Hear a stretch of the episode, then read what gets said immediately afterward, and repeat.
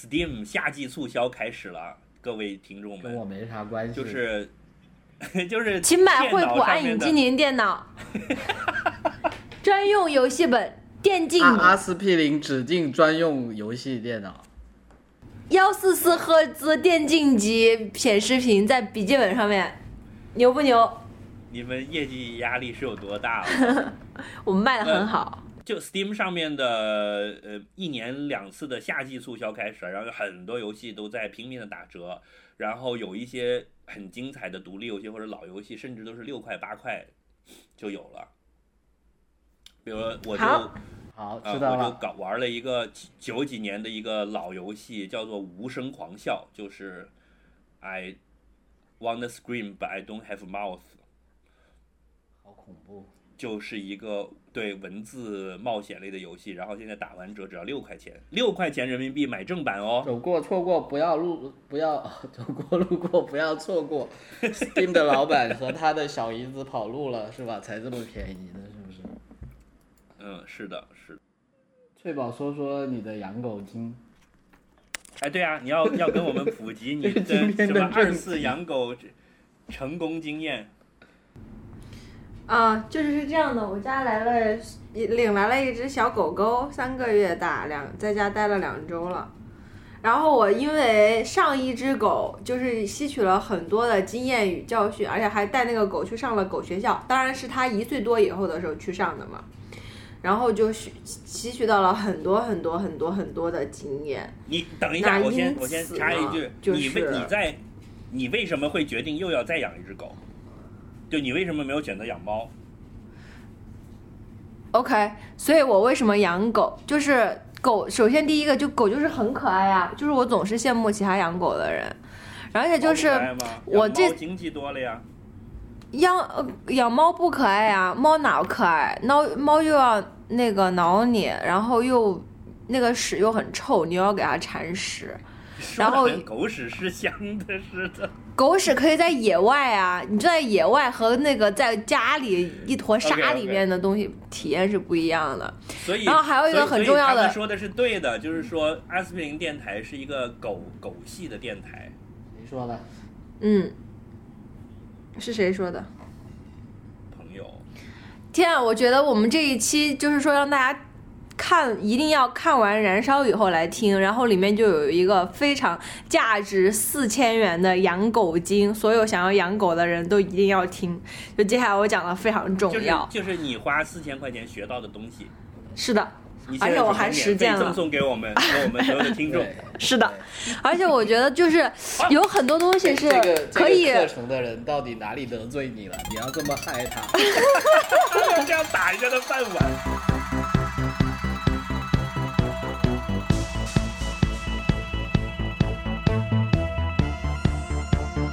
这里就是传说中的 Aspirin FM 阿司匹林电台。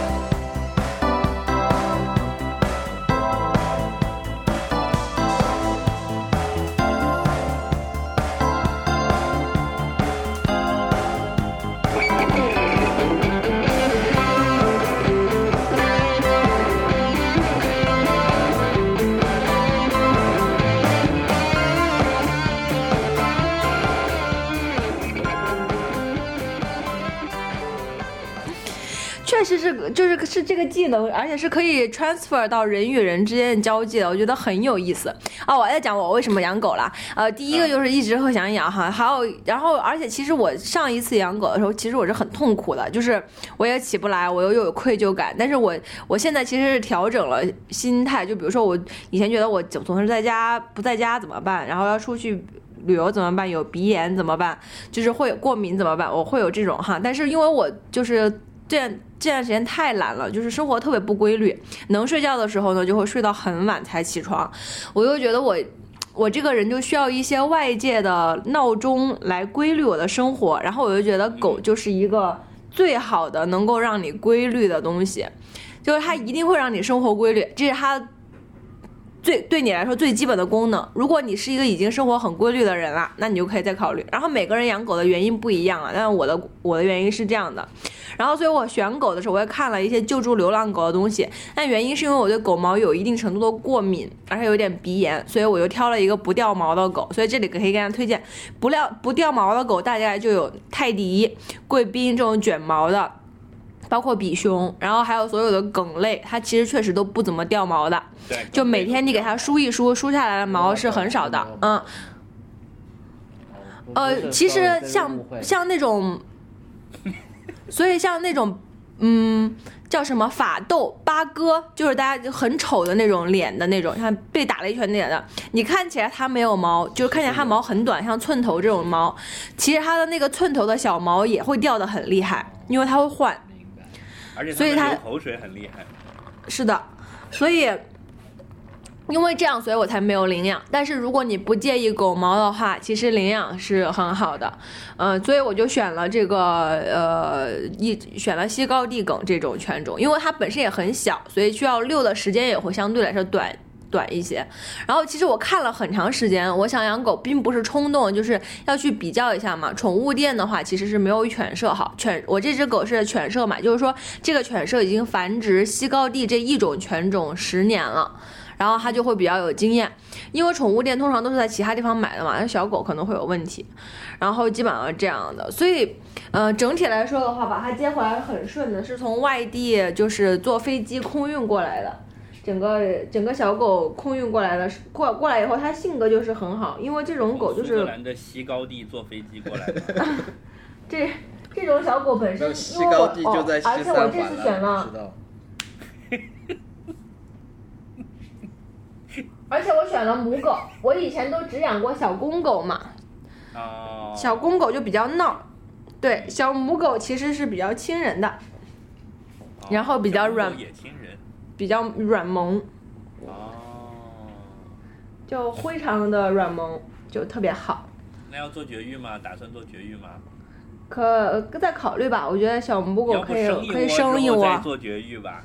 是的，那生一窝的时候可不可以给我一只呀？可以啊，可以啊，没问题。那打算什么时候生呀？我想明年要。你你想明年要，你这话说的，像是结婚的时候，我想明年要一只，你要接茬了是吗？对啊，我要考虑接班人的问题啊。考虑接班人，明年 Nano 就八岁了。嗯，那是可以考虑一下接班人。嗯那，，狗的生育年那龄是什么时候？一岁其实就是可以，哦岁开始，一直可以干到十岁。嗯，但是狗跟人也一样嘛，就人，比如说你十六岁可以，但是还是推荐晚一点，比如说二十，所以狗可能也就是两岁会好一点这样。那那正好哎，那正好接上趟，谢谢了，翠翠姐。好，没问题。所以我我啊、我想讲的重点是这样子，就是我虽然这不是我第一次养一只小狗了，但是我就是还是很忐忑嘛，我还是做了很多功课。然后呢，我就因为我第一次养狗，呃，就是自己独立养小狗的时候，也是三个月接回来，就出现了其实出现了很多问题。然后我这一次因为掌握那些基础知识，就做了一些很小的改动，就发现就是真的非常不一样。就是现在这只狗 very very very 的听话。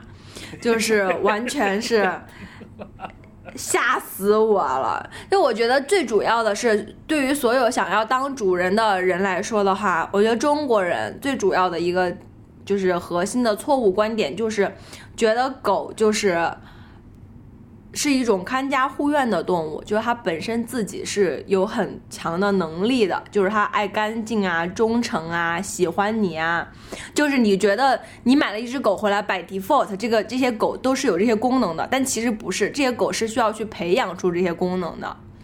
所以，尤其是对于很小的狗来说，它就是尤其是更加不懂这些东西，它其实根本不知道你是谁，它可能最开始就是看吃的，所以你需要很多 tricks 让它培养的能够比较爱干净，培养它比较喜欢你。然后呢，还有一些小的 tricks，就尤其是第一天，第一天小狗来家里的话，我我这一次学到觉得最好笑、最好玩的事情就是说，你一定要表现出对这个狗很冷漠。就是仿佛不是什么重要的事情，因为对于人来说，你第一天接小狗回家，你就很兴奋嘛，就是开心的不得了，然后你就不停的想要把玩它、逗它什么的。但这样的话，它可能觉得自己从犬舍到了一个天堂，然后它就对这个地方期望值非常的高。这样的话，之后如果你比如说你要上班，你不在家，它就会很抑郁，就会容易出问题。所以第一天要冷漠。哎，我觉得这个讲的很对，这这也是我们在恋爱关系里面经常犯的问题。是的，你要让他知道第一天要冷漠，你要让他知道日常是怎怎么样，就是你动他要如夜千万不能打炮。就是呃呃，这个我觉得这个跟恋爱没什么关系，但是另外一个跟恋爱比较有关系的，就是你一定要让让让他看不透你，就是让不要让他能够预测到你要干什么，这样他就会你是什么？你是养狗界的阿雅娃娃吗？对于狗来说是这样的，狗有一个很核心的，跟养小孩儿就是很小很小的小孩儿是一样的，是什么？就是狗它会试图想要控制你，控制你。比如说它汪汪叫，你就说，哎，它是不是要吃要喝了？你就给它吃喝，这样它下次还会汪汪叫。所以，然后呢，比如说他有一个玩具，他会拿来跟你玩，对吗？然后如果你跟他玩了，他下次每次都会烦你，就他觉得他把这个玩具拿回来，你就要跟他玩。所以呢，你你给你什么时候给他吃，什么时候跟他玩，是你来决定的。然后他玩，然后一切狗的不良行为其实都是狗主人的行为的镜子。是的，而且还有一个很很有意思的，我我好像之前讲过吧，我不记得我有没有讲过了。我去上课的上那个狗课程的时候讲的关于狗与玩具的故事，我讲过吗？我讲过吧，不记得了，你再说一次吧。很有意思。就是我跟你们讲，为什么狗都喜欢咬家里的袜子，然后呢，你给它买一百个玩具放在家里，过两天它就不想玩了，你们知道吗？不知道，不知道，因为它喜欢我的味道吗？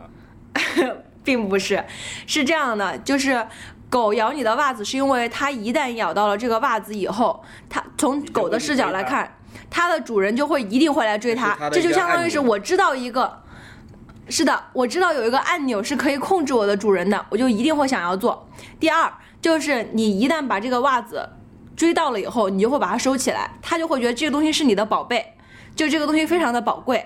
那玩具是怎么样的？所以呢，就是如果你家里有狗，然后有袜子有玩具，你接下来就是要把袜要把玩具当成你的袜子，就是把它藏起来，或者是把它放在一个不太好放的地方。然后狗一旦去玩那个玩具，你就说哎呀哎呀不要弄不要弄，就比较夸张的去追它。然后追到以后，把这个玩具拿起来藏起来，然后呢，它咬袜子的时候呢，就玩啊，你玩吧，就如果那天我在你家，我 所以以后你疯了。是的，然后以后它就看到袜子，如同看到玩具，就不会咬了；看到玩具，就如同看到袜子，就非常喜欢。是真的，你知道我想到的是什么吗？是什么？是从此就用这套办法来对付你的傻直男男友，然后男友要拿你的手机，你就不要去追。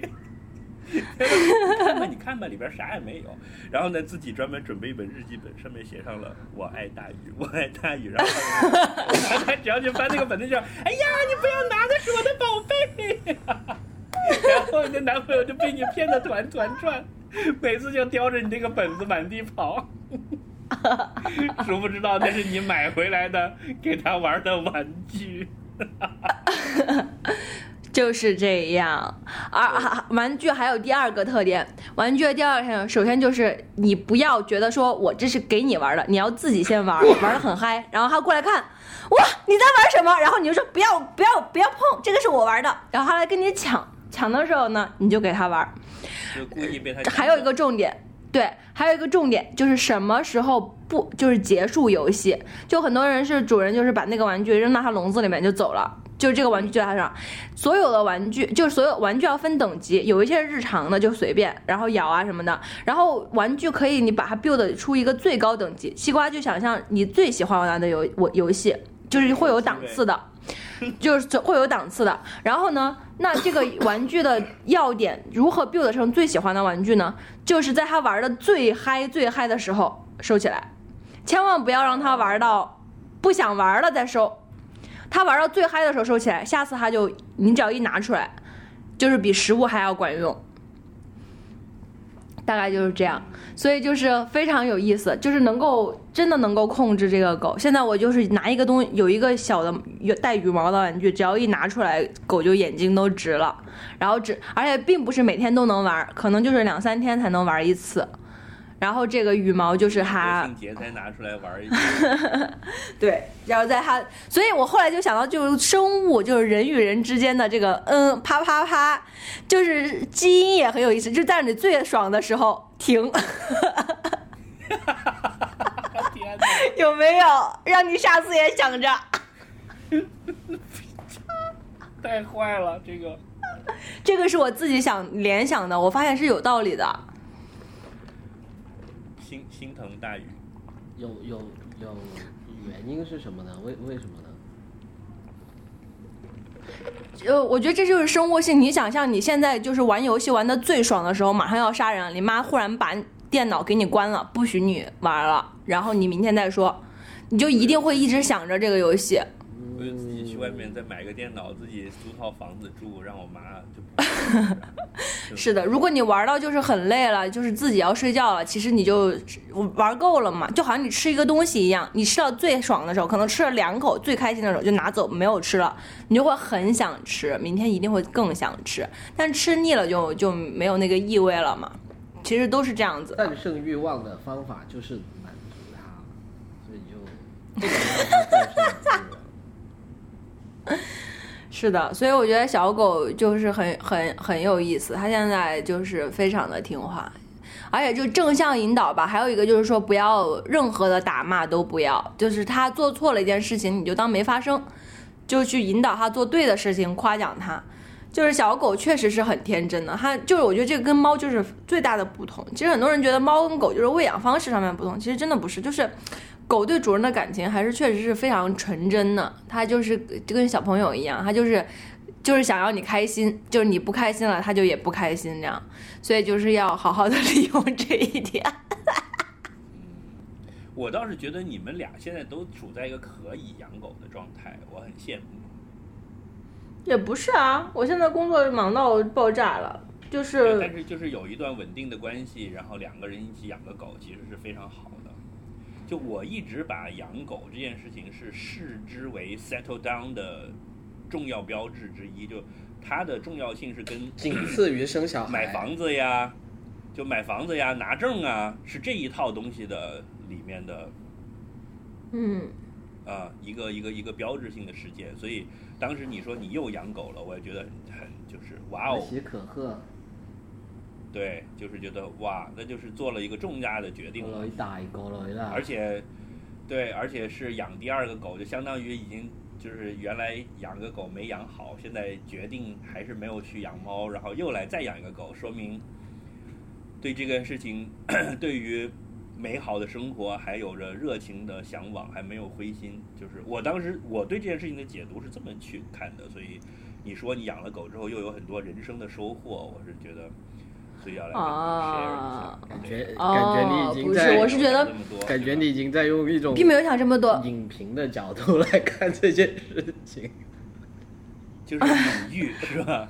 隐喻养狗的隐喻，是这样，就是我觉得养狗真的，我我我为什么那天跟你们忽然讲说，我觉得有很大的一个感悟哈，是因为这个狗真的非常的乖，而我觉得这个乖不是它天生的，因为是可是是可以培养出来，而重点是说，我看到了说，嗯，很多养狗的一些 tips 嘛，但是我觉得看完了以后啊、大概就是这样吧，可能有用，可能没有用什么的。但是我发现，嘿，真的非常有用。我今天再讲一个例子，今天带它去打预防针了。然后呢，以前养狗打预防针就是 OK 去，去完以后检查化验，然后就就打针，然后狗就会叫嘛，就会害怕嘛，对吧？就啊，然后就要几个人把狗摁着，然后打针。嗯，我就看了好几个，就是介绍和这种说明，就说你带小狗这种小狗打预防针之前，你要先带它去一次兽医院，就是什么事儿也不做，让它知道这个地方是一个什么地方，让它认识，而不是说忽然就戴上了黑黑眼罩就把你绑架到一个地方，就不要让他有这种感觉。所以我上周的时候带他去了一次。然后就只是进去看了一眼，闻了闻，在里面吃了两个狗粮，就抱着也没有下地，然后我就回来了。然后今天去的时候呢，他就很稳定，没有什么，就也没有什么好奇。今天是用箱子带他去的，就是还是那个兽医院。他就唯一出过两次门嘛，第一次就是去那个兽医院，今天又是去第二次，就真的打针。然后今天去了以后呢，就是到医生看诊台的时候，他就也有点紧张，然后就喂点吃的给他，然后就是先让他在那边熟悉环境，然后再就是让让他很慢慢的熟悉，然后再打针。他真的一点反应都没有。其实打针不疼的，但是。很多人对狗就是很暴力，而且就是说觉得理所当然，带也来打针啊，有什么？就是其实他不懂，就是对他来说，你把他想象成一个人，就是你首先要让他知道这是什么东西，你要给他介绍家里所有的环境，包括有很多人把狗带回家，然后就说，哎呀，好烦呐，咬拖鞋，咬咬遥控器，因为狗认识一个东西，它就是，尤其在小的时候，它就是通过咬和闻，所以现在我家狗，它第一周来的时候，它咬拖鞋、咬遥控器我都不管，就指它咬玩具的时候我去管。所以它现在并不咬拖鞋，就也不怎么咬拖鞋，就也会咬，因为它不可能那么神嘛。但是这个这是一个过程，你明显可以看看到它的改变，就是他现在就不会咬遥控器，也不会咬拖鞋，偶尔偶尔忘了咬了，咬了就算了，就就忘记这件事情，也不会发火。但是你得到了一种 额外的满足感，就是逐渐的掌握了这个过程，以及发现了这个科学规律是真的实实在在的在生效。是的，就好像以前的鸡汤，就是说你每天早起你就会怎么怎么样，你可能就觉得这哦 maybe 是，但是我不想起来，对吧？但是你现在如果你真的是做到了每天早起，你会发现确实有很多回报给你，就这个就很不一样了。所以我觉得很有意思，就让我让我作为一个这个中年这个想要每天不想上班的人，就有了一些新的希望，就觉得鸡汤还是可以喝一喝的，感觉鸡汤和鸡血还是很有用，还是给人带来了很多正面的东西吧，正面的这种积极的精神。好，那我们现在要想办法一起把脚趾也变成一个狗爸，我们需要做什么呢？么脚趾有点难，因为脚趾，因为脚趾比我们两个相比的话，脚趾就是他生活很规律，但就是有狗没狗他都很，他是有一个非常良好的养狗的环境的呀。嗯时时间问题了，我我觉得是这样子，我本身是，我本身是很喜欢猫的人，但是我基本上，就我处过的所有处过的朋友都是绝对忠诚的狗派人，我也不知道为什么，所以哦，真的吗？在我的生活当中好像也没有什么其他的选项，但是但是 anyway 我自己都一直没有处在一个可以养狗的阶段了，就现在也还没有养狗的计划。但包包括我也是小时候是养猫的，但是你看，你跟翠宝，你们都翠宝，我觉得还不太一样。我觉得像你，你也是绝对会养狗的人我是因为偶然的原因养上了狗呀。我以前是想养猫的呀。我是一个叛变的猫党。好可怜。原来是这样。嗯，我不喜欢我，我现在还是无法，我就是，我觉得猫就我我我觉得这跟个人性格确实有关系。我比较喜欢别人很喜欢我，我我觉得，但是猫是那种需要你很喜欢它的那种我。觉得是这样子，就是人是社会性动物，但它又是比较特别的，它又是有很多自自我意识、自自己追求的社会动物性格，所以我觉得就是说，狗是代表人比较社会性的那一面吧，然后猫可能是独来独往，代表人相对社会性弱一点。当然，当然也不是很绝对，但是我觉得多多少是有这么一种关系在里面。嗯，嗯，同意。好吧。那么我们会继续在养狗的道路上继续探索的，将来说不定有什么 新的想法，还会再再好。我们好像是第三次讲养狗的话题了，是吧？嗯，是的，嗯，也欢迎我们的听众，我们听众里面好像应该还是猫党要多一些。我觉得就是以人口来论，还是猫党真的吗在网？上也是你统计为什么？在网上也是也是猫党要多一些。为什么？但有一个原因是因为养狗就不不经常上网，对呀这个我们不是第一次聊的时候就讲过这个问题，是有道理。对啊，现充了嘛，养狗就现充了呀。他们说养了狗以后，你就会小区里所有养狗的人你都认识，然后街坊你邻居认识很多人。对呀、我现在经常就是 跟着老大哎爷来了豆豆妈黑虎妈，对呀、我经常是这样啊，经常跟我们小区里的那些大大大伯大婶们在聊天人家说：“哎，你这狗最近又胖了。”我说：“嗨，前一段时间拉肚子呢，就是特别的那种，你知道吗？”但是我明明是一个社恐的人，但是在这方面又特别的那个什么，嗯，最最近看了两部电影可以跟大家说一下，就是看了，好好好，介绍一下澳大利亚电影的那个。澳，大利亚是是呃，最近没有看澳大利亚，呃也有，但是看的是部老片的，那就是第三部了。哎，我最近又看了那个妙丽的春宵，你们看过吗？叫《Muriel's Wedding》。这不就澳大利亚电影对啊，对啊，就因为你说澳大利亚电影，可以说一说这部老片了。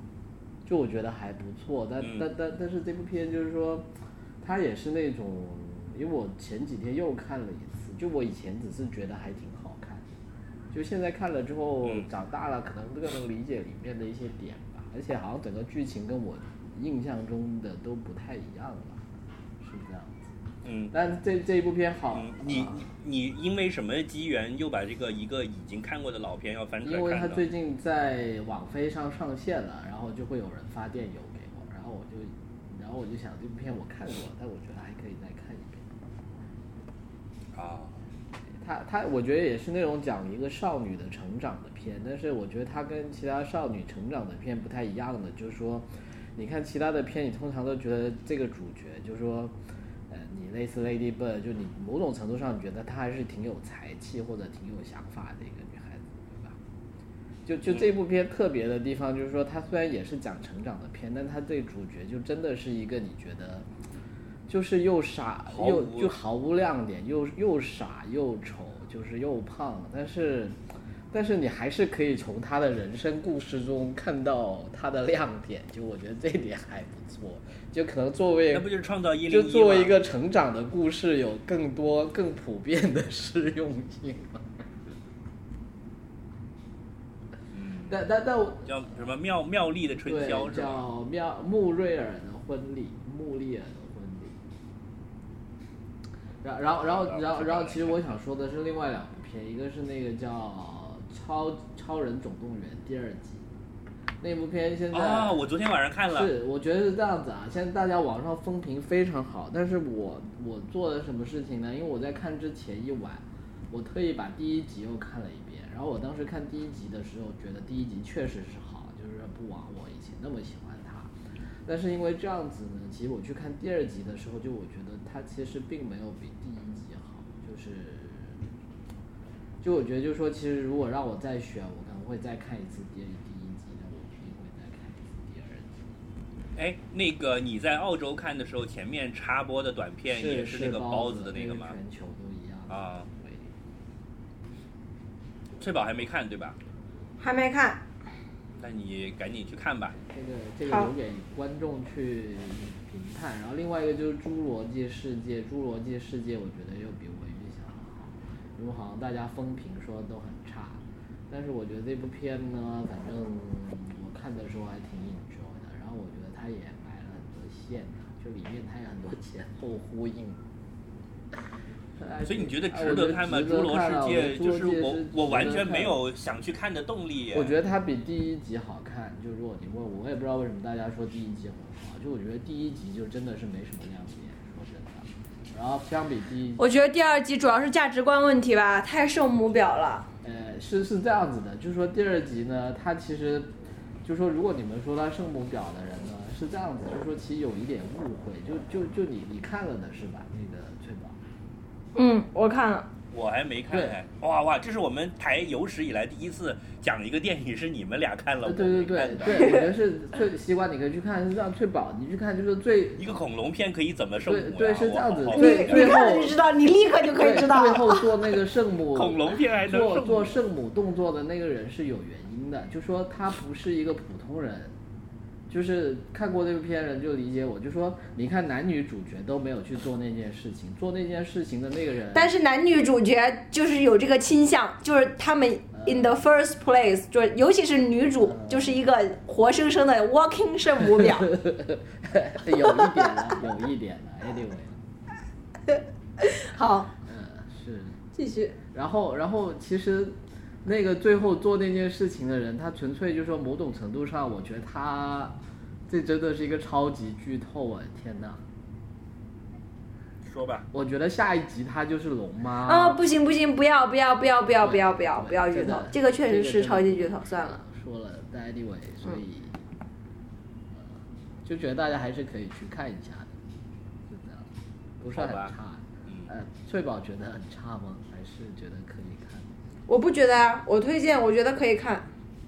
我就看他的宣传，完全提不起想去看的动力了。然后嗯《超人总动员》，我是昨天一个人去看的。超超人总动员，我觉得可能是跟期望值有关的，就是说还不错了，但我觉得没有一好。其实说真的，就它，呃，那么多年前的一是有很多突破的，但是这一集基本上只是把一的内容基本上又在讲了一遍而已。我觉得。嗯，好啦，我讲完了。崔宝最近有什么推荐？我最近还真没有，最近实在是工作太忙碌了。连世界杯也没看吗？世界杯是我的项，不是我的项目，是我们组的项目，所以更加不想看。好吧，因为我们接了全球最大运动品牌阿迪达斯的公关业务，所以就是有一点腻歪了。嗯，哦，讲讲一个 funny 的事情，前前天晚上，大前天晚上我们做一个最大的一个活动，然后那个我是那个就是 Q 所有活动流程，然后到贝克汉姆要上场的时候，他站我旁边，然后他穿的是那个黑色的一件 T 恤，他 T 恤那个袖子感觉翻起来了，我就想帮他撸下来，然后我因为他在我侧面嘛，所以左边的看起来翻起来了。对，我就想要把它弄下来，然后我说啊，your sleeve，然后呢，还好他后面站了我另外一个同事，我另外那个同事呢，就是整场活动只负责盯贝克汉姆，所以他会跟贝克汉姆一直在一起，呃，which is 就是 A 君，然后 A 君拿的时候，然后 A 君也以为他的 sleeve 翻起来了，然后 A 君就，但是他还好，他比我谨慎一点，然后就看他右边的那个袖子，因为我只看到左边，他我跟他挨着这样。然后呢，A 君说不不不，那个这是他的 style，然后，然后然后贝克汉姆就嘲笑了我，然后我的同事就说你是想当他的 stylist 吗？然后我就觉得也很不好意思，就是一瞬间的事情，然后他就上台了，就是我觉得这个很逗。所以小贝是是很很有什么私下但是他的八卦他可以 share 吗？倒没有了，他就人很好，就他有很努力，但也就跟他相处就有有带着私人也就跟他相处了，他没有，他没有，他现在已经那个不不搞这些了嘛，所以就比较放松一点。好吧，我最近因为同时在看足球的世界杯和棒球的原因，所以推荐一个 又有足球又有棒球的 一个一一个一个一个套装给你们。就是嗯。我很喜欢的英国流行文学作家 Nick Hornby，他有一本小说，就他的处女作叫《Fever Pitch》，他当年就是写这个呃出名的，就是讲他自己作为一个阿森纳球迷的悲剧的一生，就是他认为他的一生的悲剧 是从七岁的那一个下午，他爸爸带他去看阿森纳爱上了不该赛开爱始的。对，爱上不该爱的人，后来就一直被虐，所以包括他后来所有的每段感情的关系都不好，就跟这个有关系。他就是呃，以前他有一本书叫做《High Fidelity》嘛，就是失恋排行榜，就讲一个很爱听歌的人，天天在在呃卖在一个破落的唱片店，呃，那个里面有一个理论，就是说他是因到底他是因为失恋的多，所以爱听这些悲惨的情歌呢，还是因为他听了太多悲惨的情歌，所以导致他老是有一种潜意识要故意去失恋呢？这有个鸡生蛋和蛋生鸡的关系。然后在这个 Fever Pitch 里面呢，就是他到底他喜欢阿森纳是因为他经常失恋，还是因为他喜欢他经常失恋，所以他才会喜欢阿森纳呢？就是大概都是这么一个悲剧人生的这个纠结吧。嗯，啊。然后这个 Fever Pitch 后来就被拍成了电影，英国版的嗯就是讲阿森纳的，然后是脸书 Colin Firth 演的。嗯啊，就是讲阿森纳，他是一个阿森纳球迷，然后为了当球迷毁了自己的人生，然后也跟女朋友分手了之类的故事。呃，有趣的是，他竟然还拍了一个美国版，嗯美国版就是那个一个脱口秀的主持人叫什么来着？那个和那个安什么安德鲁朱莉演的，然后他讲的就是 Boston 红袜队，你知道嗯红袜队棒球队在美国也是很火，所以就等于同一个故事，然后有一个阿森纳的版本，有个红袜队的版本，所以大家也可以对着看。所以所以中国版应该是迷恋国足是吗？迷恋国安，第一了。对，那个那个红袜队的那个版本里面，就是他把他自己家里祖传的一张红袜队的季票，就是那个卖了，然后换了套房子。嗯然后我当时觉得，我操，这个票这么贵的，还能买房的。那是因为所以有朝一日，你想一个国安的每年可以续费的，不是因为票有朝一日，你如果在国安的一个季票，每每年可以续费，在工体就坐前面的嘉宾席的这么一张票，能在北京换一套房子的话，那也那也牛了，对吧？那中国足球应该就已经腾飞了，那个时候。应该应该已经走向宇宙了吧？是的走出太阳系了。是的，哎，我要推荐一个，想起来了，因为我前一段时间迷恋上了手机版的吃鸡，就是天天跟同事们呃一起打游戏，然后呢，但是因为工作又很忙，所以打游戏我觉得很累，所以我就迷上了这个看吃鸡的直播，然后呢就去哔哩哔哩上面搜了一下吃鸡，就发现了有一个 UP 主，他一边是做直播的，另外一个他会把他直播一些精华去剪剪出来，就是比较搞笑的。又是有一些很好看的，它叫某幻君，好像也还挺火的，就是某某些的某幻觉的幻，嗯、君主的君。然后我等一下也可以分享到群里面，你们可以看一下，因为它是在 Steam 电脑版嘛，然后里面有很多外国人，他英语也很好，然后还有经常跟各种外国人去，就有点像搞笑 谈笑风生。对，有有一点像搞搞笑游戏视频，就是如果你又打吃鸡，然后有可以可以看一看十十呃十几分钟、二十分钟的这种，很有趣。呃，忘差一点忘了，最重点要推荐一个东西，昨天晚上我才偶然间发现的。以前我很爱看的一个 B 站上都有的 NHK 的纪录片，叫做《计时七十二小时》，我跟你们都推荐过的，对吧？啊，有中国版了。那个出了中国版了，然后呢，请发链在接腾讯视频独家。然后我昨天晚上看了前两集，我没有看第三集，因为第三集就要充费了，就要 VIP 才能看了。